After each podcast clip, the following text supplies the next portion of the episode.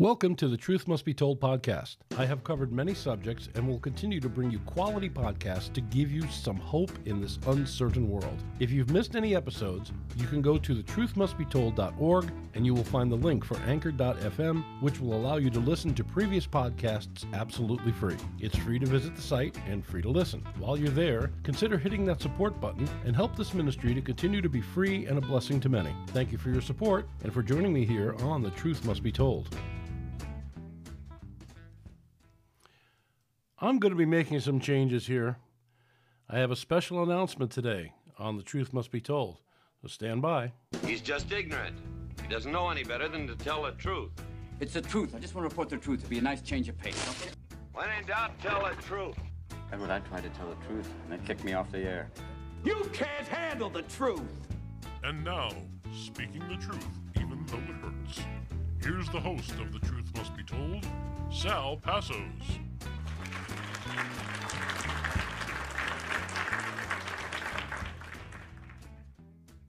Hello, everyone. It's good if I turn the microphone on. Uh, good to see you today. And um, yeah, today I'm going to start right out the gate with a special announcement. So I want to say to all of you um, who have been tuning in and listening to the podcast, whether that be on anchor.fm, YouTube, or many of the other platforms I'm on, uh, look, due to poor health on my part, I'm going to have to cut down the amount of podcasts I do from three a week to two a week starting today. I regret having to do this, but it's been difficult to prepare, produce, edit, and publish this show all on my own. It's taking its toll on me physically, mentally, emotionally, and spiritually. You know, I've tried to maintain the schedule, but I must cut back and give me more time to get this show into your hands. So moving forward, I'll put podcasts out on Tuesdays and Saturdays. All right? And and I hope that you all understand that you continue to pray for me and Lori we're both on disability and we wish we could work but we cannot due to because of our physical limitations. And i'm neither telling you this to make you feel sorry for me nor to stir some other forms of emotion on your part. I'm just telling you where it is. I love you all my faithful listeners. Uh, my and i hope and pray that you will continue to listen and support this program. Put it you know get it out there let other people hear it because the truth has got to be told, and we've got people that, that need to hear the truth, especially in today's world. Now, um, if you can help in any way, I would appreciate it. I'm still looking for someone to help with the website and maintain it. And that's all I'm going to say about that. You guys are you guys are great. You've been the the best audience I've had. I don't want to lose you, so just you know hang in there with me. Uh, you know who knows? Maybe we'll be back doing more. I'll be able to maybe do more later on as I start feeling better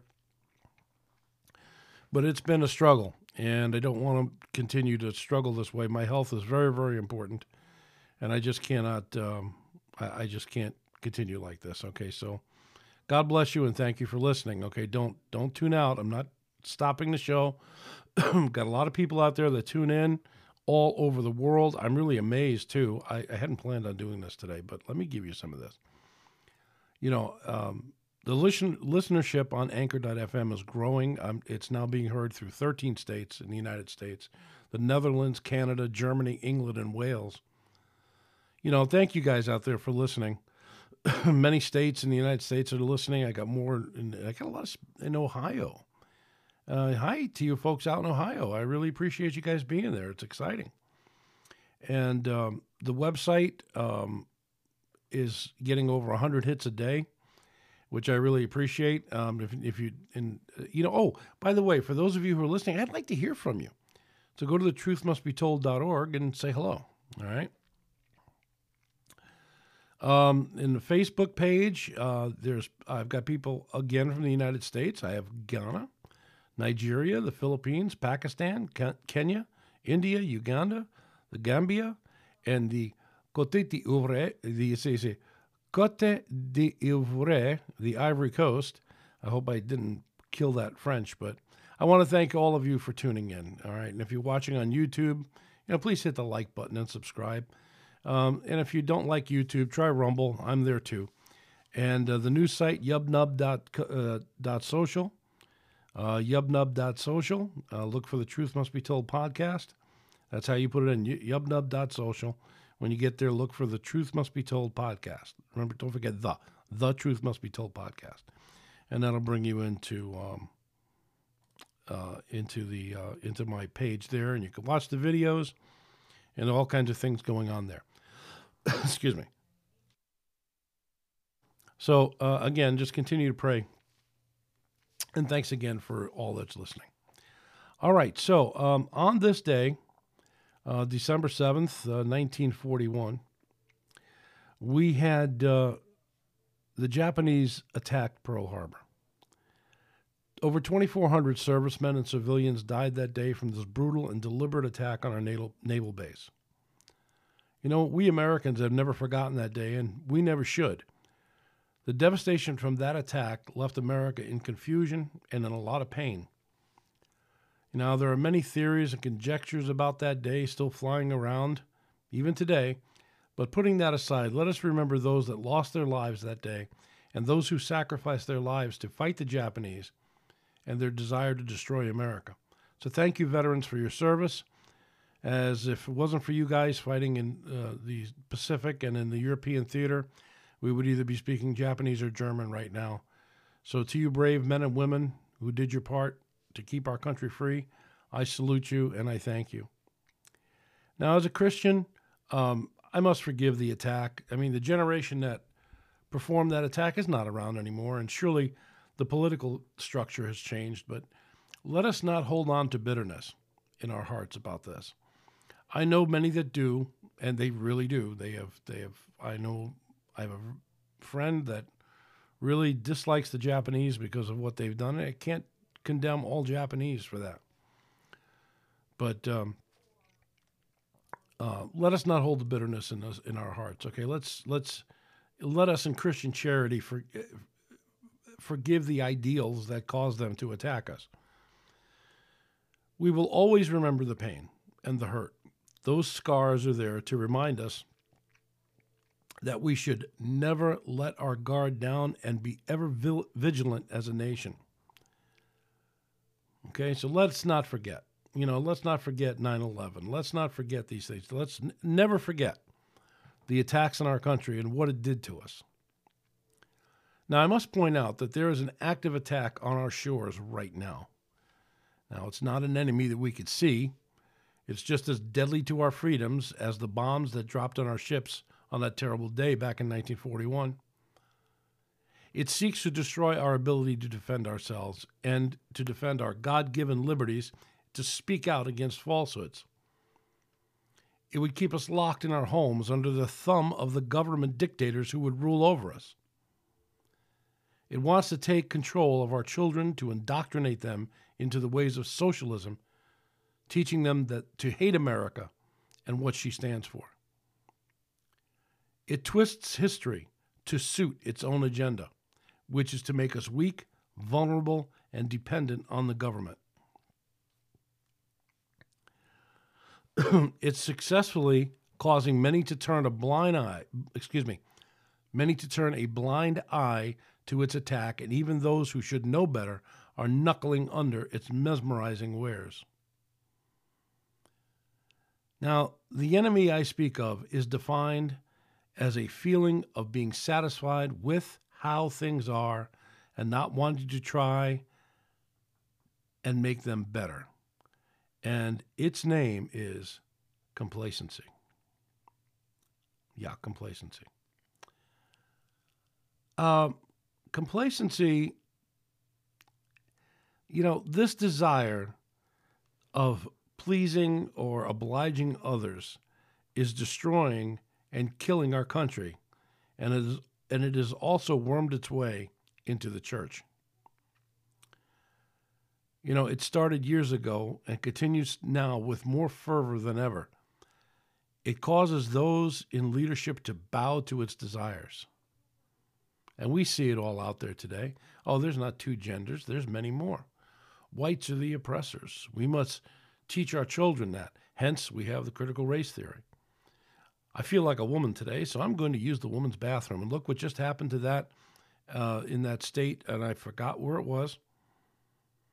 Where a 16 year old who wore a skirt to school that day because he decided to be a woman went into the ladies' bathroom and he raped a 15 year old. And you know, there's many, many more about, there's many more of that, many, many more. Many more. And we as Americans are letting it happen. We're, we're, we're, we're, so many of us are afraid to say anything. So in turn, we say nothing. Absolutely nothing.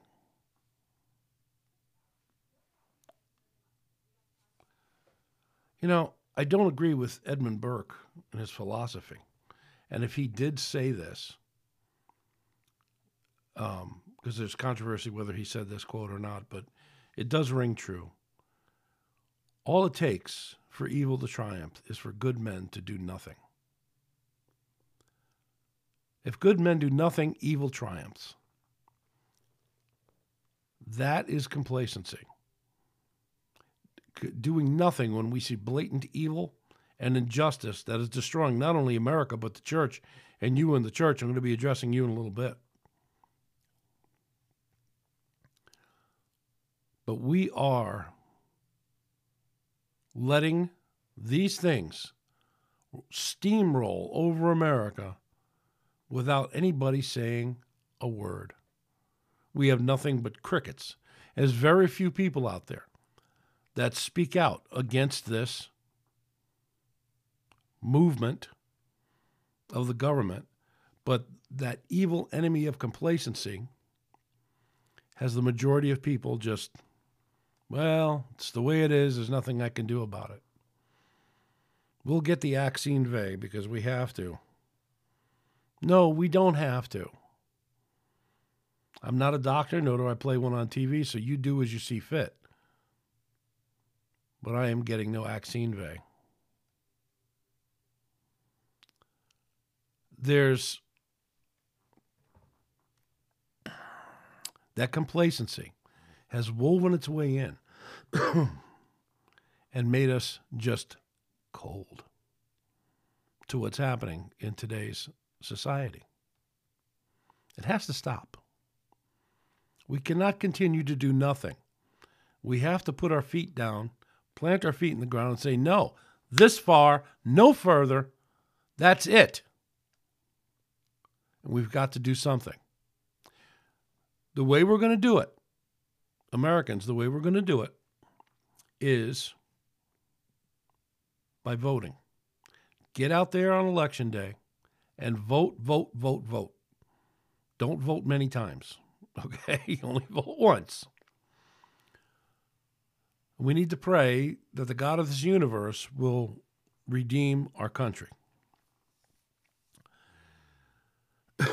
Sad to say, I don't know if that's going to happen because everything that's being set up right now and that we're being complacent about, that we're just letting happen and just letting happen and letting happen, is the set up for a one world government, set up for a one world monetary system, set up for a one world religion. Oh my goodness, I can't believe what's going on. There are And the Catholic Church, you Catholics out there, listen to me. I love you. I really do. I was raised a Catholic. But Catholicism is not Christian, and I'll tell you why. You call yourself a Christian, so do the Mormons, so do the Jehovah Witnesses. They all say they follow Christ. But you in Catholicism depend on salvation plus works, and that is not the scripture. You can't do things to bring yourself into a right standing with God. You just can't do it. But we're seeing the Catholic Church joining with Muslims, Jews, and one place the Baha'i cult, and to create a place of worship for everyone. They're putting these together all over the world. New York City, they're even talking, they're even talking about the Temple Mount, which is a big key to Bible prophecy. Because we know when the third temple is built, that the Antichrist is going to go there in the middle of the Great Tribulation and declare himself to be God. He's going to perform the, he's going to do the abomination that causes desolation. That's proclaiming himself to be God. And we see these things happening in front of us, and yet, Christians, you're complacent. So, like I said, we're doing nothing when we see blatant evil and injustice that is destroying America and destroying the church. And we'll be back after this.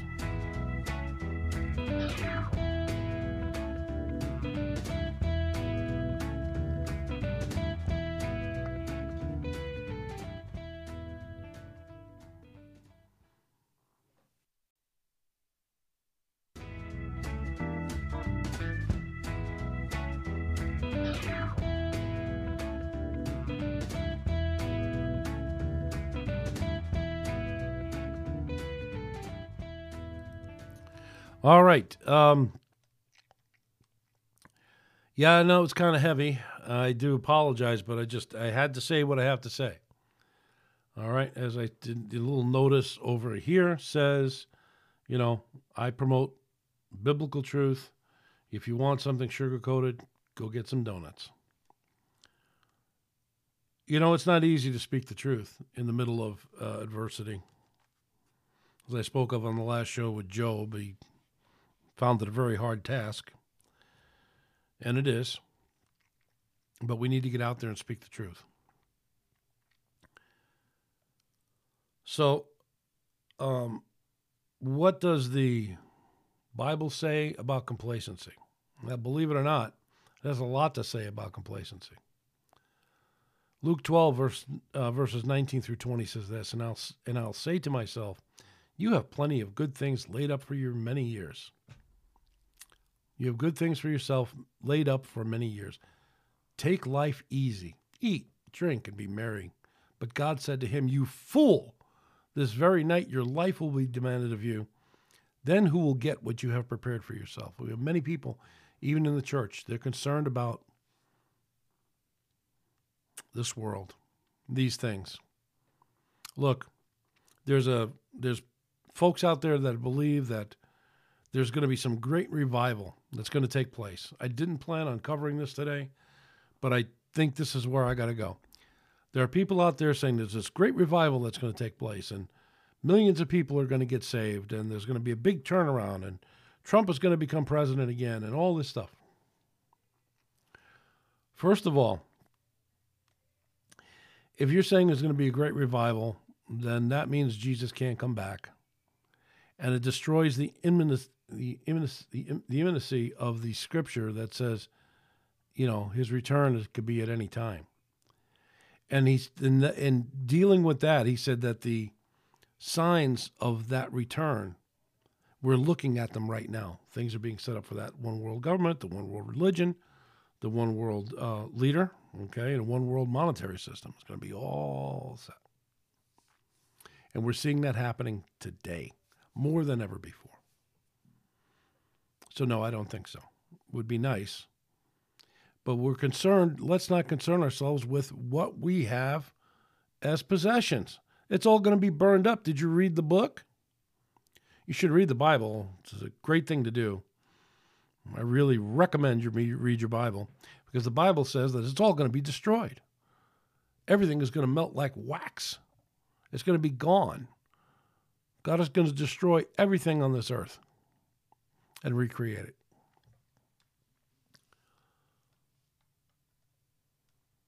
So don't be complacent. Don't be worried about having a better car or hope things get better in our economy. It doesn't matter. Whether it does or not, God is still on the throne and this is all going to be destroyed. Okay, stop worrying about your things. We're going to cover that in a little bit. Proverbs 132 says, For the waywardness of the simple will kill them, and the complacency of fools will destroy them. I like that, the complacency of fools. Got to stop. That is in regard to in Proverbs chapter 1, where God says, Hey, I've called and you didn't answer. It's a heavy, heavy scripture. Revelation 3, verses 1 through 6 says this To the angel of the church in Sardis, right? These are the words of him who holds the seven spirits of God and the seven stars. I know your deeds. You have a reputa- you have a reputation of being alive, but you are dead. Wake up. Strengthen what remains and is about to die, for I have found your deeds unfinished in the sight of my God. Remember, therefore, what you have received and heard, hold it fast and repent. But if you do not wake up, I will come like a thief, and you will not know what time I will come to you. Yet you have a few people in Sardis who have not soiled their clothes. They will walk with me, dressed in white, for they are worthy. The one who is victorious will, like them, be dressed in white. I will never blot out the name of that person from the book of life, but will acknowledge that name before my Father and his angels. Whoever has ears, who has whoever has ears, let them hear what the Spirit says to the churches. Church, you need to wake up. You need to wake up. First of all, let me explain to you what the church is. All right? Because when I say the church, people get all kinds of things going through their mind. They think of a building, they think of the Catholic Church, they think of their Episcopalian Church, they think of that little wooden building they go to, they think of the Crystal Cathedral, they think of all kinds of things. But let me explain who or what the church is. All right, in Ephesians chapter 1 verse 22 and 23 says this, and God placed all things under his feet, whose feet? Jesus' feet, and appointed him to be head over everything for the church, which is his body, the fullness of him who fills everything in every way.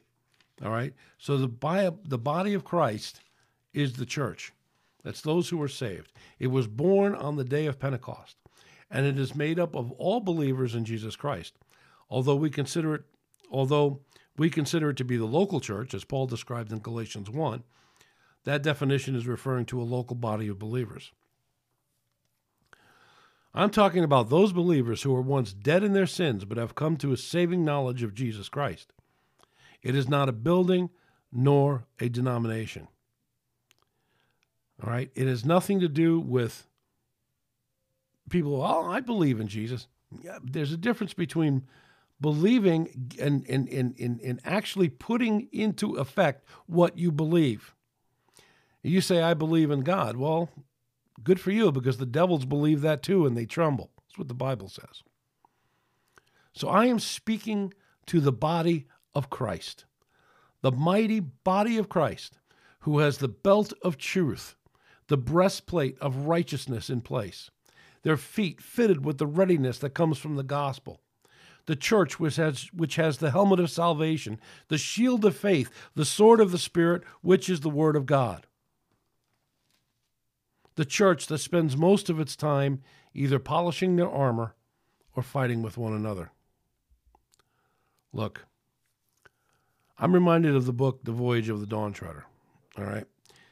Uh, when the king arrived at the uh, at, the islands, which he was um, he ruled over, but they didn't acknowledge his lordship anymore.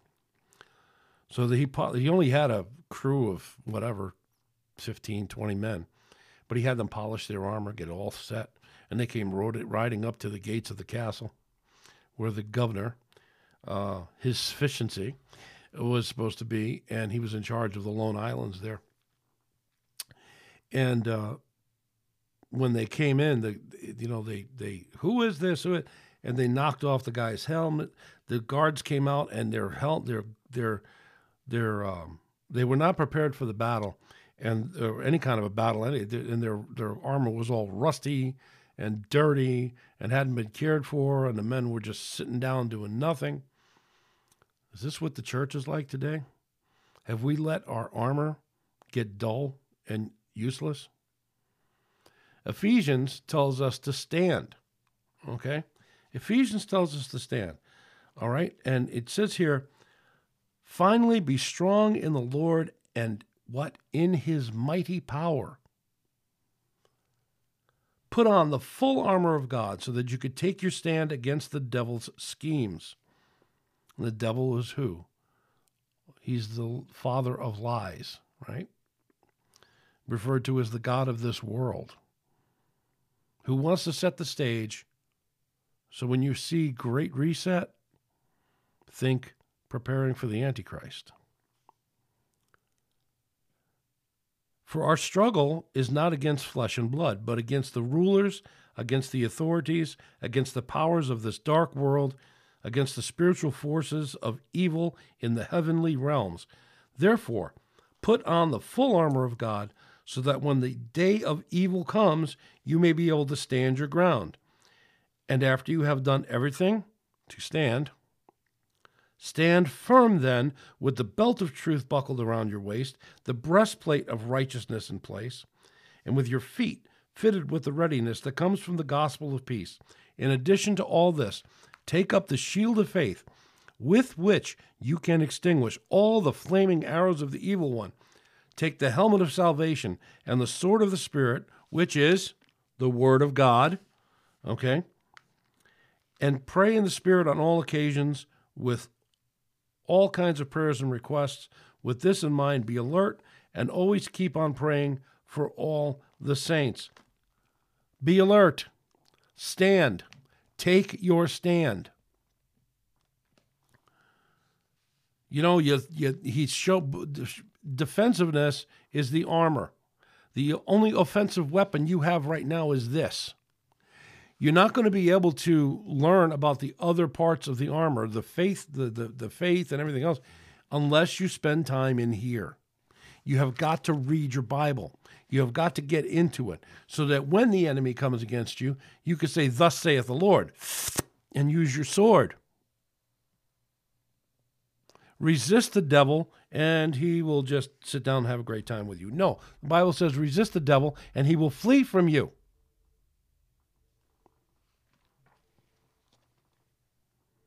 Church, stop polishing your armor and saying, Look what I got. Isn't this great? Church, stop fighting one another. Church, when you see false doctrine, you need to speak out against it or get out of that building. If your church is starting to become woke, get out of there. If they don't teach this, if they don't teach about the blood of Christ, if the if your your church is not centered on the Word of God, sola scriptura, the Word of God only, get out of there. You don't need books by Bill Hybels and all the other guys out there that are just destroying the church.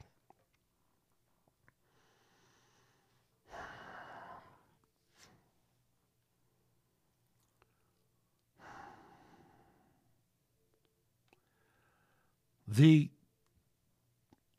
BibleStudyTools.com has a very excellent explanation of what the church was like in the Old Testament. We have been, the church has changed. It's changed through the years. It's developed the paganistic, it's taken on the paganistic things of the Roman Catholicism, where, yeah, they have an altar, well, we have a pulpit and yeah, we we we give out the you know we have the the pastor up here and the congregation is down here, and the pastor's elevated. Is that the way it was supposed to be? No, they were they were supposed to. We you know when the church first started, first of all, it was made up of all Jews. The Gentiles didn't come on until later on. When Peter was told to go preach to the Gentiles, that the gospel's for them as well he caught a lot of flack for that, but he did what God told him to do, or else we wouldn't be sitting here right now. We'd be lost. But the church started with the Jews. The only thing they had, they didn't have a Bible. So you can't say, um, I'm King James only. It was the it was good enough for Paul. It's good enough for me. You ever heard that? He didn't have that. What did he have? He had the Old Testament. He had the old the scriptures that were indicated in the Old Testament. so when he talks about Christ dying according to the scriptures, he's talking about the Old Testament. not about the New Testament. The New Testament hadn't been written yet. So when we see in the Bereans in the book of Acts that said when they gathered together and they listened to the the apostles preach, and they decided to to well we're going to look through the scriptures daily to see if what the apostles told us was true. And this is something that's not happening in the church today. Pastors come and they they get up on the pulpit, evangelists come and they get up on that pulpit and they begin to um, yeah, here it is. As soon as it was night, the brothers sent to Paul and Silas sent Paul and Silas on their way to Berea. On arriving there, they went to the Jewish synagogue. Now the Bereans were of more noble character than the Thessalonians, for they received the message with great eagerness and examined the scriptures every day to see if what Paul said was true. Why don't we do that today? You get many prophets out there, and I put air quotes around prophets, that are prophesying all these things. Um, I'm not trying to deny the gifts of the Spirit. But there's a difference between prophecy and prophesying. Excuse me.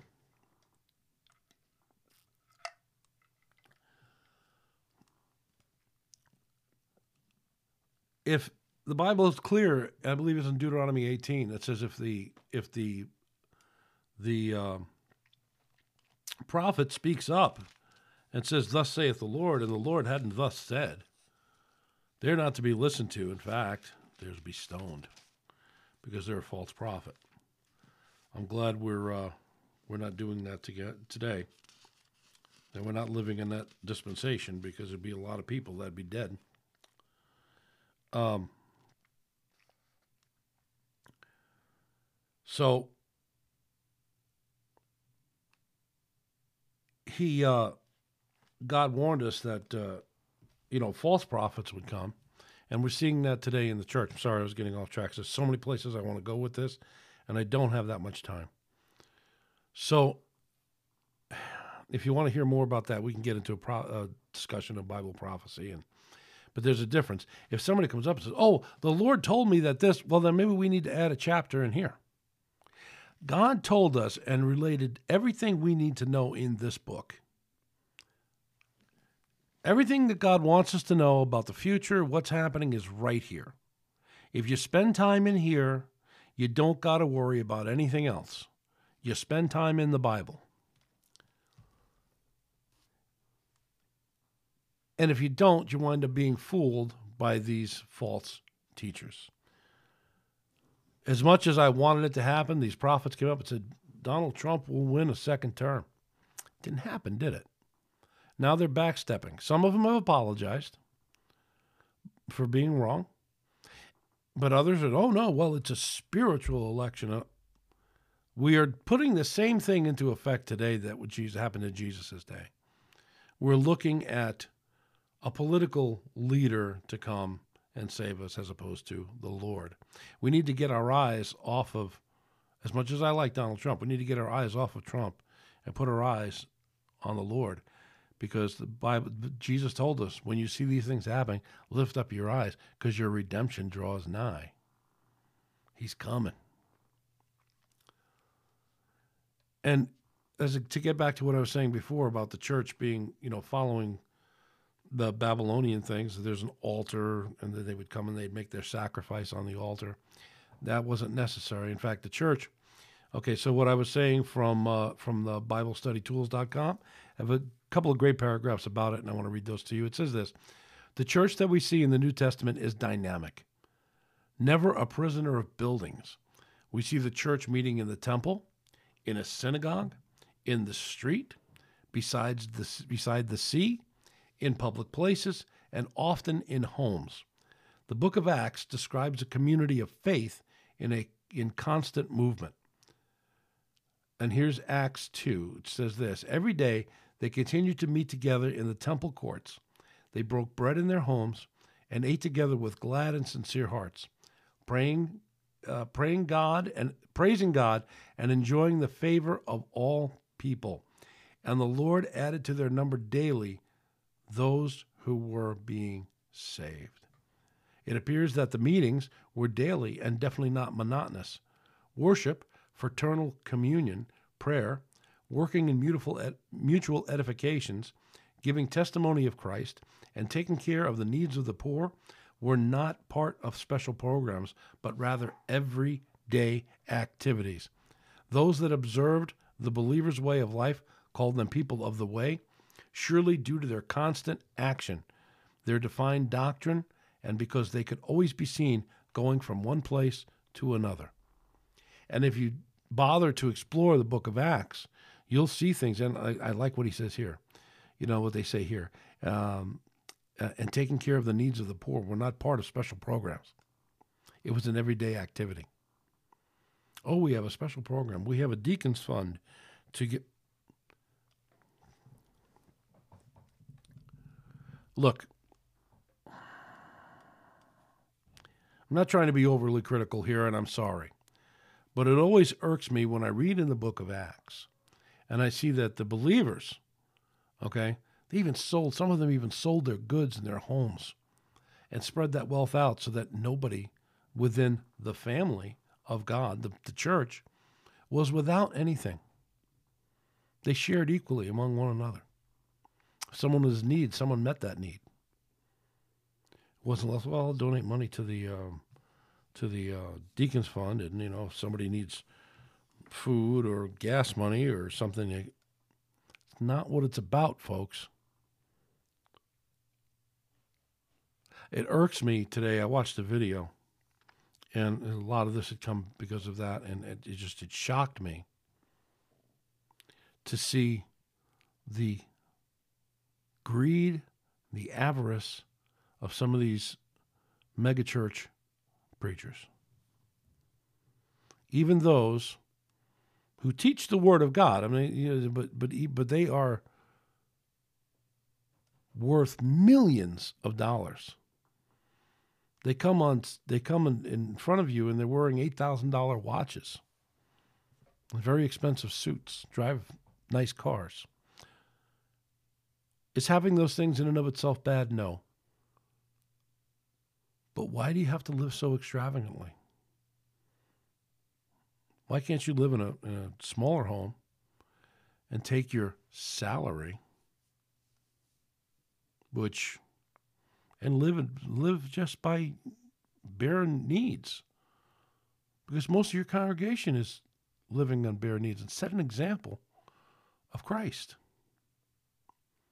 Not saying go sell everything, but uh, you know, Lori and I were talking about this earlier, and I, I, I was, I know the the movie isn't scriptural, but it's the bishop's wife, and if those of you who are the original, those of you who remember it, uh, an angel came down to help the bishop who was trying to build this uh, cathedral, and he's he wanted the cathedral to be this great thing and to stand out for God and to do all these things, and he prayed for help because he was losing losing the love of his life of his wife.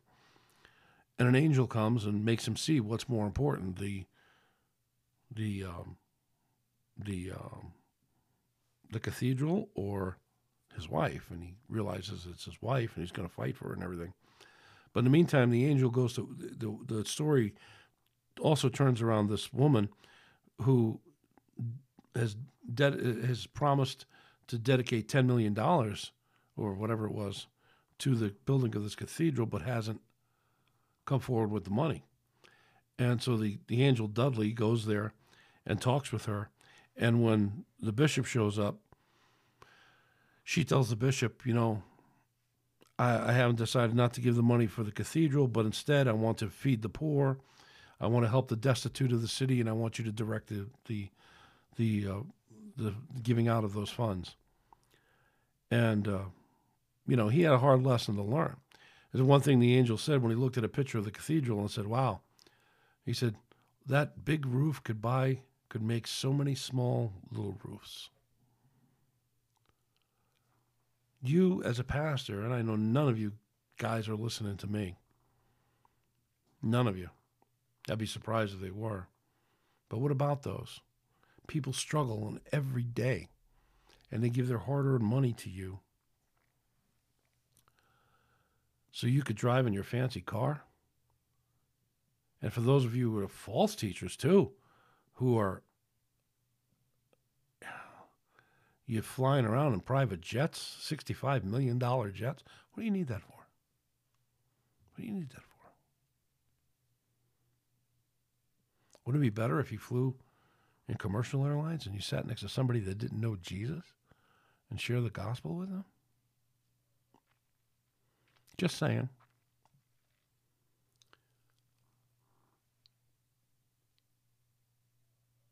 Take what God has given you and help people. I know people out there today that do. They bake things for people, they make things for people. But we don't see that in the church. We don't see these, you no, because the care of the needs of the poor, we're not, you know, we have to have a special program for that. Why? Why do you have to have a special program?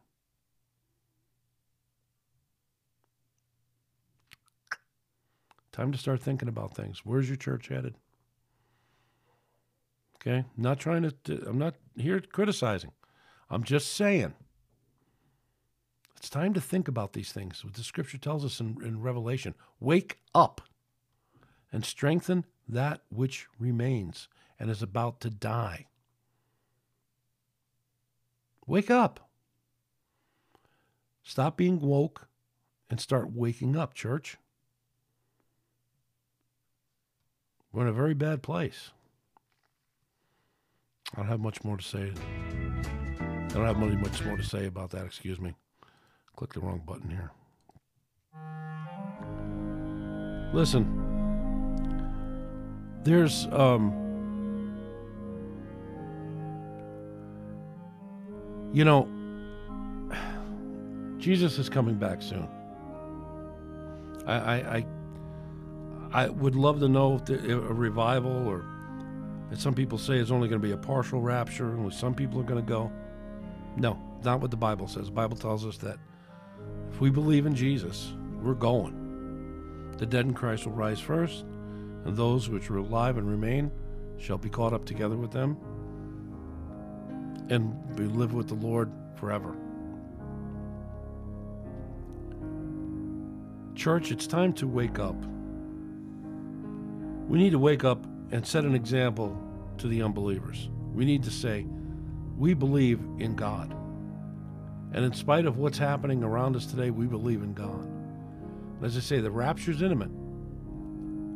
We need to get on board and tell people about Jesus. We need to stop the wokeness, stop the big bands that come into our church, the laser lights, the smoke shows.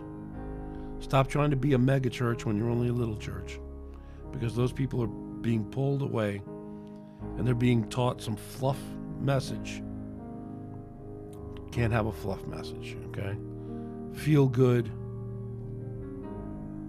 Your best life now. Garbage. Got to teach the gospel. This message has touched your heart and you want to know more about becoming a Christian, please reach out to me at thetruthmustbetold.org. Thetruthmustbetold.org. I'll be glad to pray with you, to give you whatever information is necessary. Christian, if you have a question, you want to criticize me, whatever, go to thetruthmustbetold.org and go ahead and tell me how you feel. Promise you, you won't be spammed. Okay? But I'll be praying for you. And thank you for tuning in today to The Truth Must Be Told. You know, God bless you. Have a wonderful night. And we'll see you on Saturday when the truth must be told. Take care.